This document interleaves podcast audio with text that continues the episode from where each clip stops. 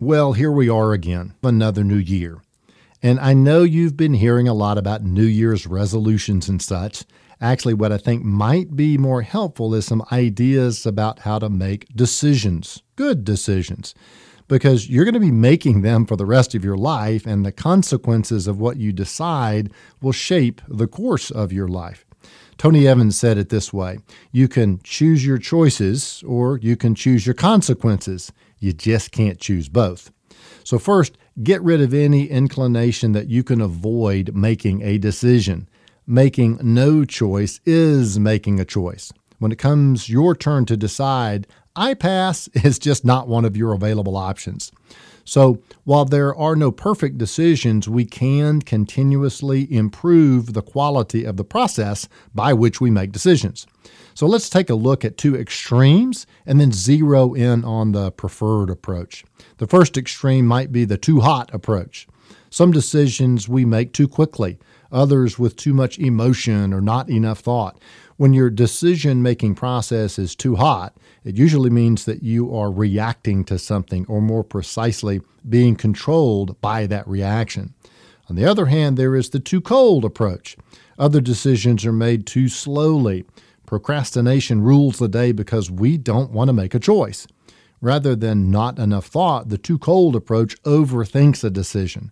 Whether afraid or ambivalent or apathetic, we delay pulling the trigger on a decision. The result is that that decision effectively is made for us either by others or by the circumstances that we allow to transpire. So, why don't this year we try the just right approach? Good decision making takes into account many important factors at the same time. A great analogy is the two to three seconds a quarterback has in a game of football to decide what to do during a pass play. Once the ball is snapped, the quarterback is looking at both his own players and those of the opposing team. Some of those players are covering the quarterback's own teammates, attempting to prevent them from catching any pass thrown in their direction. Other opposing players weigh about 300 pounds and are lumbering at full speed toward the quarterback, hoping against hope they can catch him this time and separate one part of his body from another. A good quarterback is hyper aware of time. He only has a few precious seconds to decide. He must be aware of risks. Some opposing players want to intercept passes, others just want to use the quarterback as a trampoline. The quarterback has to know what is most valuable to him at this time. Does his team need a first down? Do they need to advance the ball a long way in this one play, or do they have several plays left? Is he trying to score a touchdown or simply position his team to kick a field goal? It's not a bad set of questions to ask yourself. First, what's important now?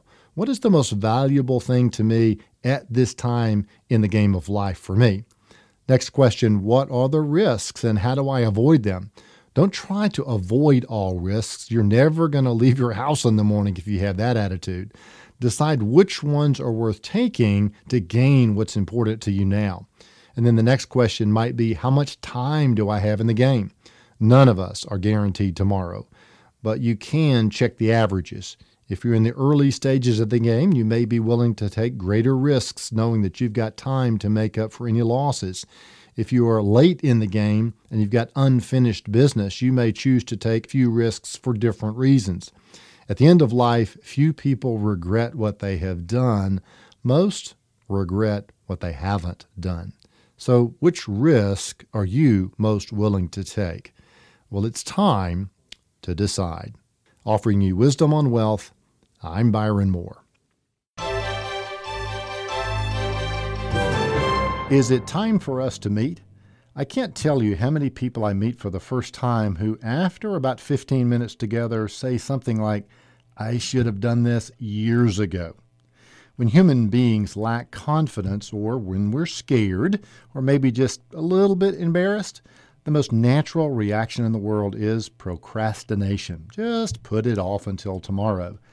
If that's you, I just want to say your situation hasn't gotten better because you've put off dealing with it, and it probably won't get any better if you keep putting off dealing with it. So let me offer a couple of options to you.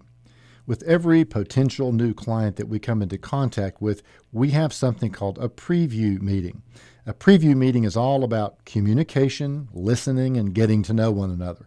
It's a chance for both of us to kick the tires and see if the services that we offer are a fit for you.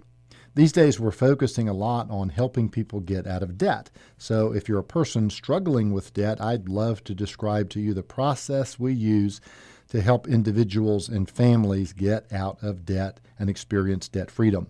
Another area of focus for us is helping people get ready for retirement.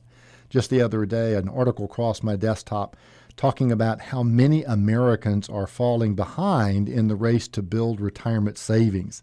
And if that's you, I sure do wish that you'd call.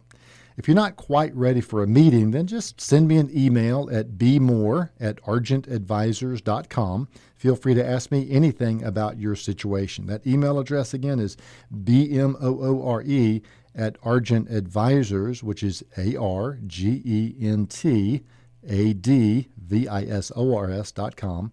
And again, feel free to ask me anything about your situation. Just remember, stuff doesn't get better by itself. I might be able to help, but not until you call or write. So I hope to hear from you soon.